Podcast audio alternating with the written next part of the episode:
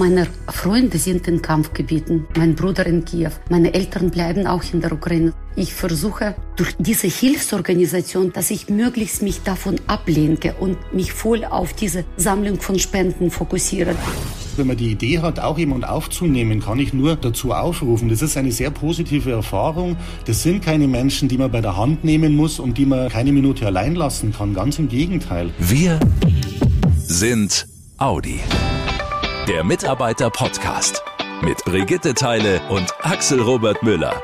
Hallo, ihr Lieben. Willkommen zu einer Spezialausgabe hier im Mitarbeiter-Podcast. Es geht um das Thema, das uns alle seit dem 24. Februar umtreibt um den Krieg in der Ukraine und die verheerenden Folgen, vor allem für die Menschen von dort. Seit über einem Monat laufen jetzt die Gefechte. Städte und Dörfer werden bombardiert oder mit Raketen beschossen. Wohnhäuser sind ebenso zerstört wie große Teile der Infrastruktur. Menschen sterben jeden Tag und Hunderttausenden bleibt nur eines, die Flucht. Hm. Man wagt ja angesichts dieser ganzen Tragik kaum davon zu sprechen, dass durch diesen furchtbaren Krieg auch ja etwas Positives entstanden ist, nämlich eine unglaublich große Hilfsbereitschaft und Solidarität in Europa, in Deutschland und auch hier bei Audi. Und über diese Hilfsbereitschaft und Solidarität sprechen wir gleich hier im Podcast. Darüber, mhm. wie die Vierringe Menschen aus der Ukraine helfen, wie sich Audi-Beschäftigte in ihrer Freizeit engagieren, aber auch darüber, was in einem vorgeht, wenn man selbst aus der Ukraine kommt, dort Familie und Freunde hat. Genau darum geht's jetzt im Mitarbeiter-Podcast. Und wir starten gleich mit Anna Demtschenko. Sie stammt aus der Ukraine, ist seit 1999 in Deutschland, arbeitet bei Audi im Vertrieb Europa und hat zusammen mit einigen Kolleginnen und Kollegen Beachtliches auf die Beine gestellt.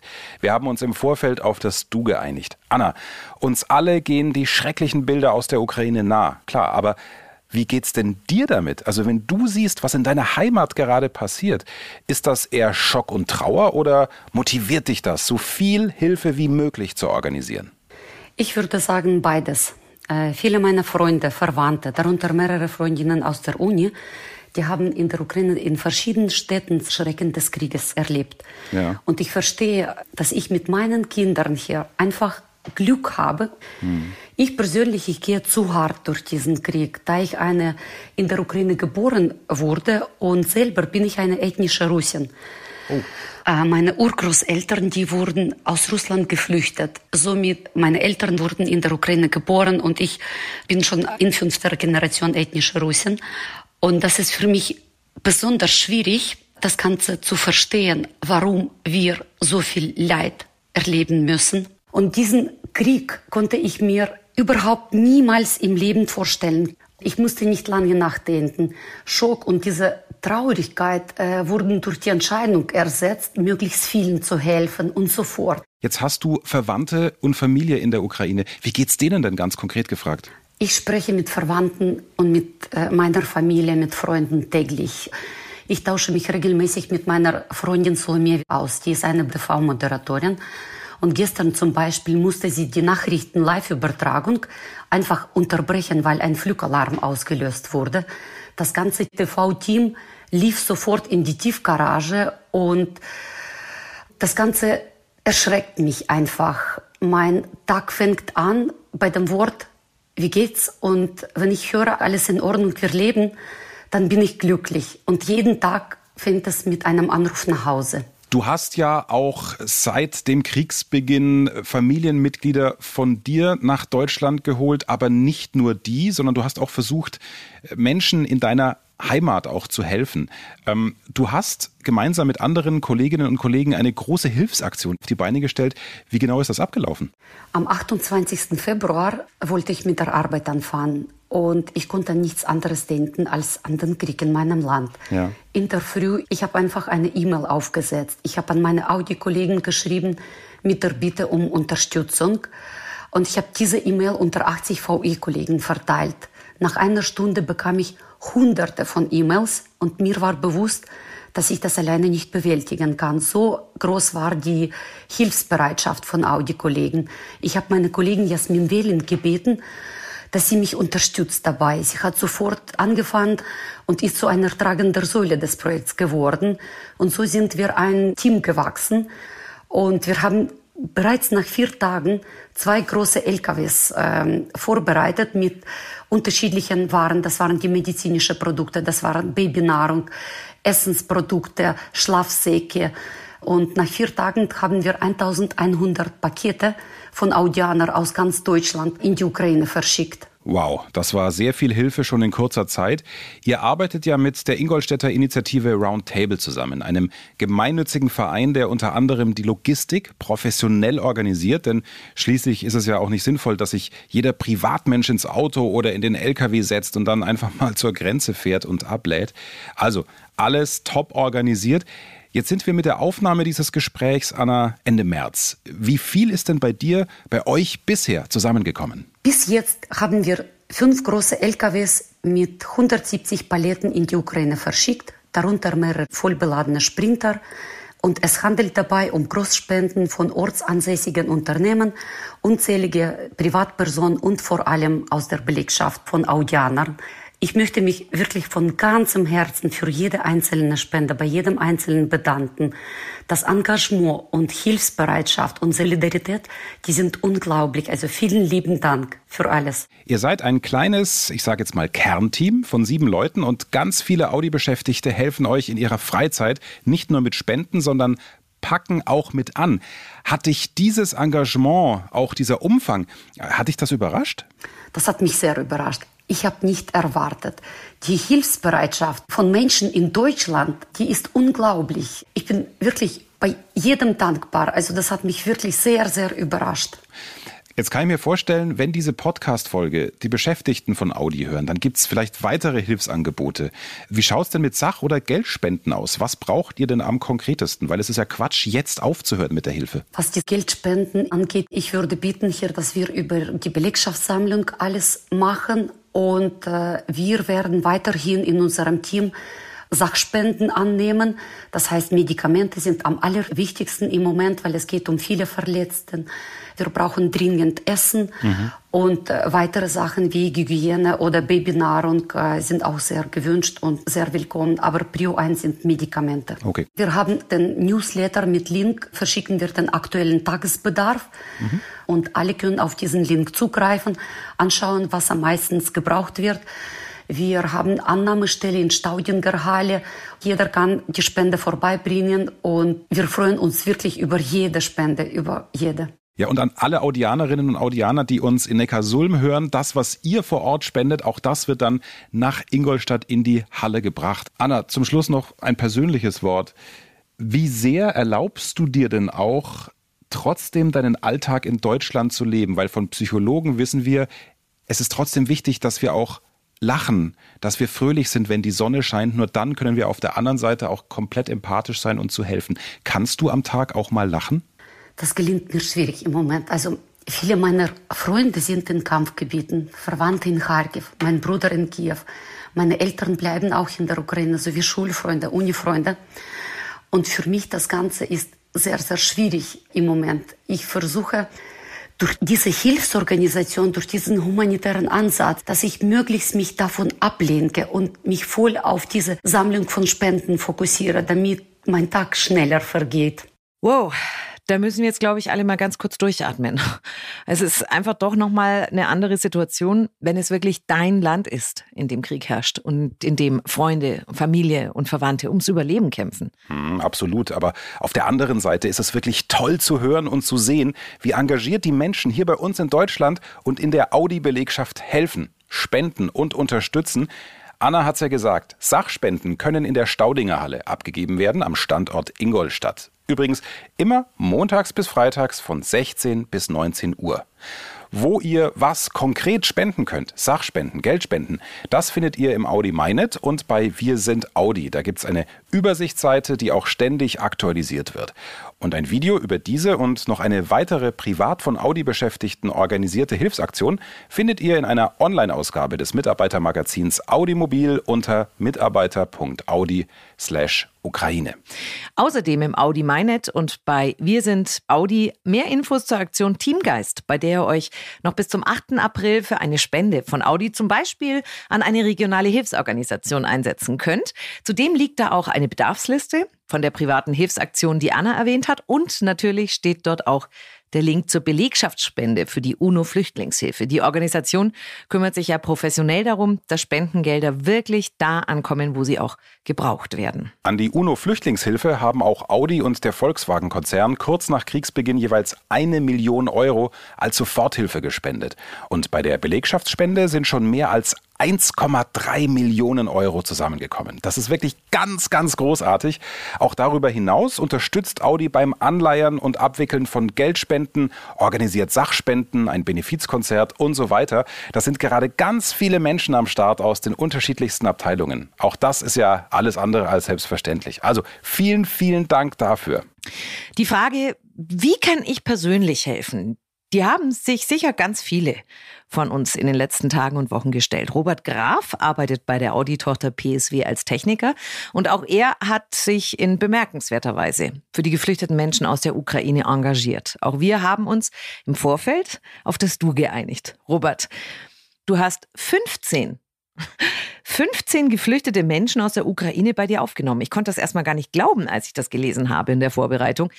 Wirklich 15, ist das richtig? Ich habe 15,5, sage ich ganz gerne immer, weil ich habe mittlerweile gelernt, dass eine schwanger ist. Okay. Ähm, und in drei Steps hat sich das ergeben. Zuerst waren es neun. Dann haben wir eine Familie noch aufnehmen dürfen. Und der dritte Step war dann eine weinende Oma, die vor mir stand, die schon mit einem Kind hier ist die gesagt hat, ihre zweite Tochter mit Enkelkind hat es über die Grenze geschafft, wo wir die unterbringen können. Und dann habe ich gesagt, es gibt mir mal gar keine Frage. Natürlich finden wir auch im Haus einen Platz für sie. Wow. Wie machst du das? 15 Menschen? 15,5? Ähm, das ist ein ganz normales Einfamilienhaus mit Einliegerwohnung. Meine Mutter wohnt noch mit dem Haus in der Einliegerwohnung. Ja, das sind, ähm, es gibt ein Gästezimmer im Keller und es gibt zwei Kinderzimmer oder ja, Universalzimmer, wie auch immer. Ja. Ähm, die habe ich umfunktioniert und einen weiteren Raum im Keller, den wir in einer Nacht- und Nebelaktion mit drei Stunden Vorlauf ausgebaut haben. Im Ganzen sind jetzt belegt eins, zwei, drei, vier, fünf Zimmer, genau. Ja. Wer ist wir? Du sagst immer wieder wir. Wer ist das? Wir, ähm, tatsächlich meine ich damit im Haus lebend meine Mutter. Und ich habe im Hintergrund auch ein kleines Team aufgebaut. Alleine geht es nicht. Ich habe auch noch einen normalen Job. Da haben wir meine, meine Freunde, ich habe da eine WhatsApp-Gruppe erstellt. Da müssen wir zusammenhelfen und das funktioniert bestens. Die unterstützen dich auch äh, bei so Sachen wie Schule, Kindergarten, Supermarkt. Also ich meine, du kannst ja nicht für 15 Leute hier alles organisieren, oder? Das Organisieren mache ich tatsächlich ähm, weitestgehend alleine. Das liegt ja, aber Wahnsinn. auch daran, weil mir das einfach extrem Spaß macht. Ich sage immer, ähm, ich, ich mag Stress. Das klingt komisch, aber das ist halt so. Ja. Aber die helfen natürlich einkaufen und ähm, Kleidung, Sachspenden, alles Mögliche. In, in Rohrbach, da haben wir alle Register gezogen, vorzubereiten, Gruppen zu gründen, die Vernetzung von den Gastfamilien in Rohrbach und Umgebung sicherzustellen. Ja, da gibt es sehr, sehr, sehr viele Projekte, aber läuft alles. Bin sehr beeindruckt. Das ist wirklich, du bist ein krasses Vorbild. Ähm, du hast so zwei, drei emotionale Momente schon angesprochen. Das wäre, glaube ich, auch das, was mir so am, am meisten vielleicht Sorge machen würde. Du hast da Menschen, die sind zum einen traumatisiert durch den Krieg. Die kommen, die haben Angehörige zurückgelassen, die sind auf der anderen Seite natürlich auch sehr froh, jetzt hier in Deutschland zu sein. Wie geht ihr alle mit diesen Emotionen um? Wird da viel geweint? Wird da viel gelacht? Äh, wie ist das auch sprachlich? Ich kann mir das gerade überhaupt nicht vorstellen vorstellen. Es ist tatsächlich genauso, wie du sagst. Ähm, es wird wirklich im Wechsel geweint und gelacht. Das ist teilweise mhm. fünf Minuten Takt. Wie ich damit umgehe, einfach möglichst normal, ähm, nicht verstellt, nicht gespielt, einfach ganz normal. Das ist das Allerbeste. Das sind Menschen wie du und ich, die merken das, wenn man ihnen was vorspielt. Das sind sehr gebildete Menschen. Zu dem Thema sprachlich passt auch ganz gut dazu. Wir sind mittlerweile von uns gegenseitig überrascht, dass wir uns verstehen in der fremden Sprache. Die, die reden untereinander Ukrainisch und ich sage, ich habe euch gerade verstanden, ich weiß, was ihr gerade geredet haben und die lachen sich kaputt, sind aber im nächsten Moment eine Mischung aus geschockt und überrascht, ähm, dass es geht. 15 Menschen mit dir in einem Haus. Wie organisiert ihr den Alltag? Wie kriegt ihr das alles hin?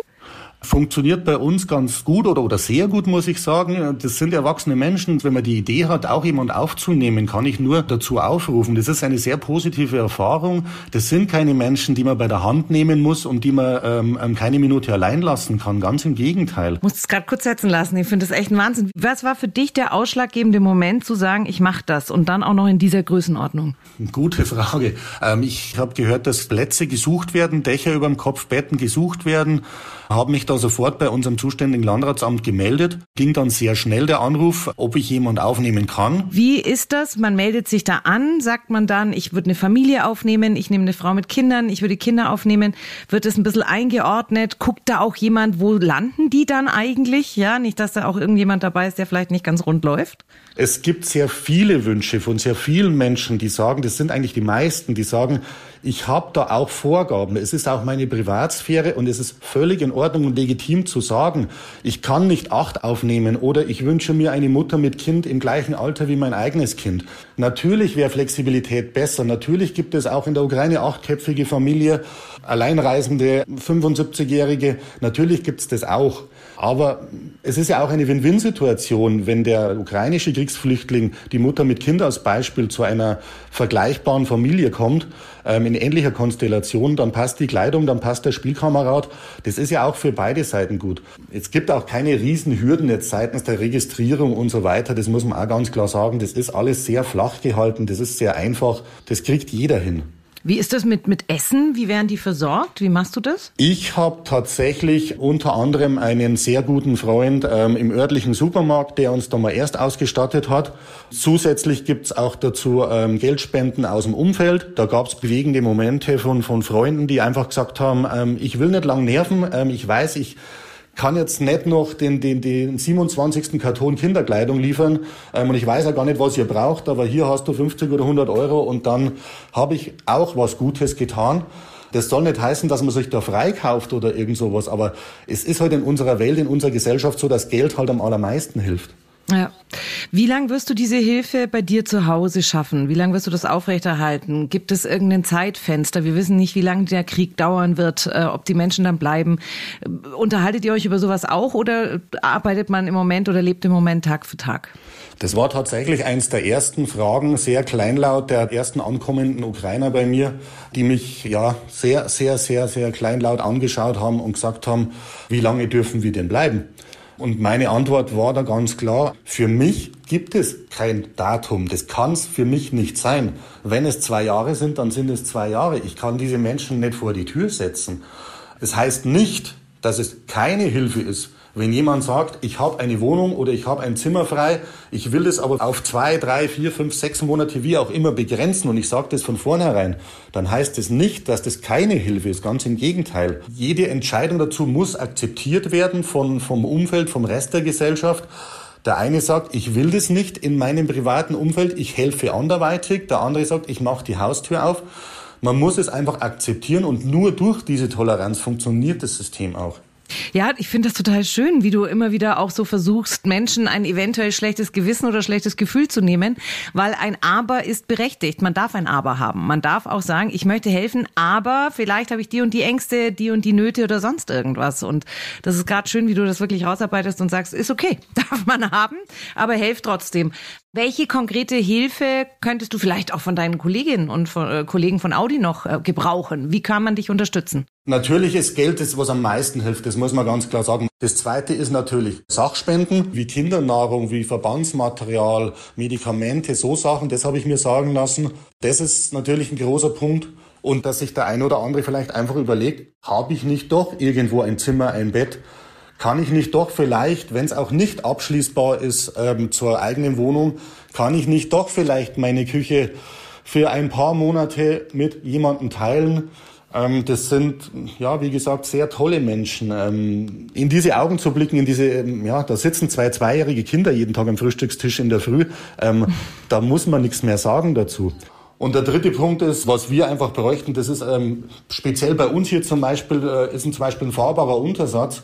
Ich habe 15 Leute hier. Es ist nicht immer so einfach. Ähm, Beispiel Montag ähm, alle zum Gesundheitsamt zu fahren, aber ich brauche halt mal zwei Busse dazu. Vielleicht gibt's da eine Möglichkeit, vielleicht fühlt sich da jemand berufen, wäre ich natürlich auch nicht böse. Und ansonsten, vielleicht, wenn man gar keinen Platz hat und auch selber nicht so situiert ist, dass man sagt, man kann was spenden, dann kann man einer anderen Gruppe beitreten. Und wenn man bloß sagt, man schaut mal nach dem Rechten, ich kann nur dazu aufrufen, auch mitzuhelfen. Es ist ein tolles Gefühl. Das sind Menschen, die man aus einem Krieg holt. Das sind im schlechtesten Fall gerettete Menschenleben. So muss man es einfach mal sehen.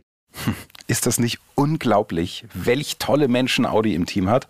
Und Robert hat so recht mit dem, was er sagt. Ich finde das wirklich so sehr beeindruckend, wie selbstlos Robert das für sich und sein Leben entschieden hat, mal eben 15 Menschen in seinem Haus aufzunehmen. Mhm. Und wie er aber eben auch sagt, hey, man darf Ängste und Zweifel äußern. Keiner braucht ein schlechtes Gewissen zu haben, wenn er jetzt nicht auch gleich die Haustür aufsperrt, aber irgendwas machen, irgendwie helfen, das geht in der Regel immer. Das waren jetzt nur zwei Audi-Beschäftigte, die wir euch stellvertretend für ganz viele andere bei den vier Ringen vorgestellt haben, die über ihr privates Engagement in Sachen Ukraine-Krieg erzählt haben. Auch allen anderen natürlich von uns an dieser Stelle ein ganz dickes Dankeschön. Und vielleicht haben wir ja durch diesen Podcast auch den einen oder die andere motiviert, sich auch bei einem der vielen Hilfsprojekte zu engagieren. Deswegen teilt diese Folge gerne im Freundes- und Bekanntenkreis oder empfehlt uns weiter. Ihr Lieben, Jetzt müssen wir vermutlich alle das noch ein bisschen sacken lassen. Wir sind auf jeden Fall wieder in zwei Wochen für euch da mit der neuen Folge hier im Mitarbeiter-Podcast. Bis dahin euch eine gute Zeit. Lebt auch die positiven Momente, denn das ist für die Seele einfach wichtig. Und passt gut auf euch auf. Macht's gut, ihr Lieben. Schnell informiert. An jedem Ort. Zu jeder Zeit. Nehmt uns mit. Egal wann, egal wie, egal wohin. Der Mitarbeiter-Podcast.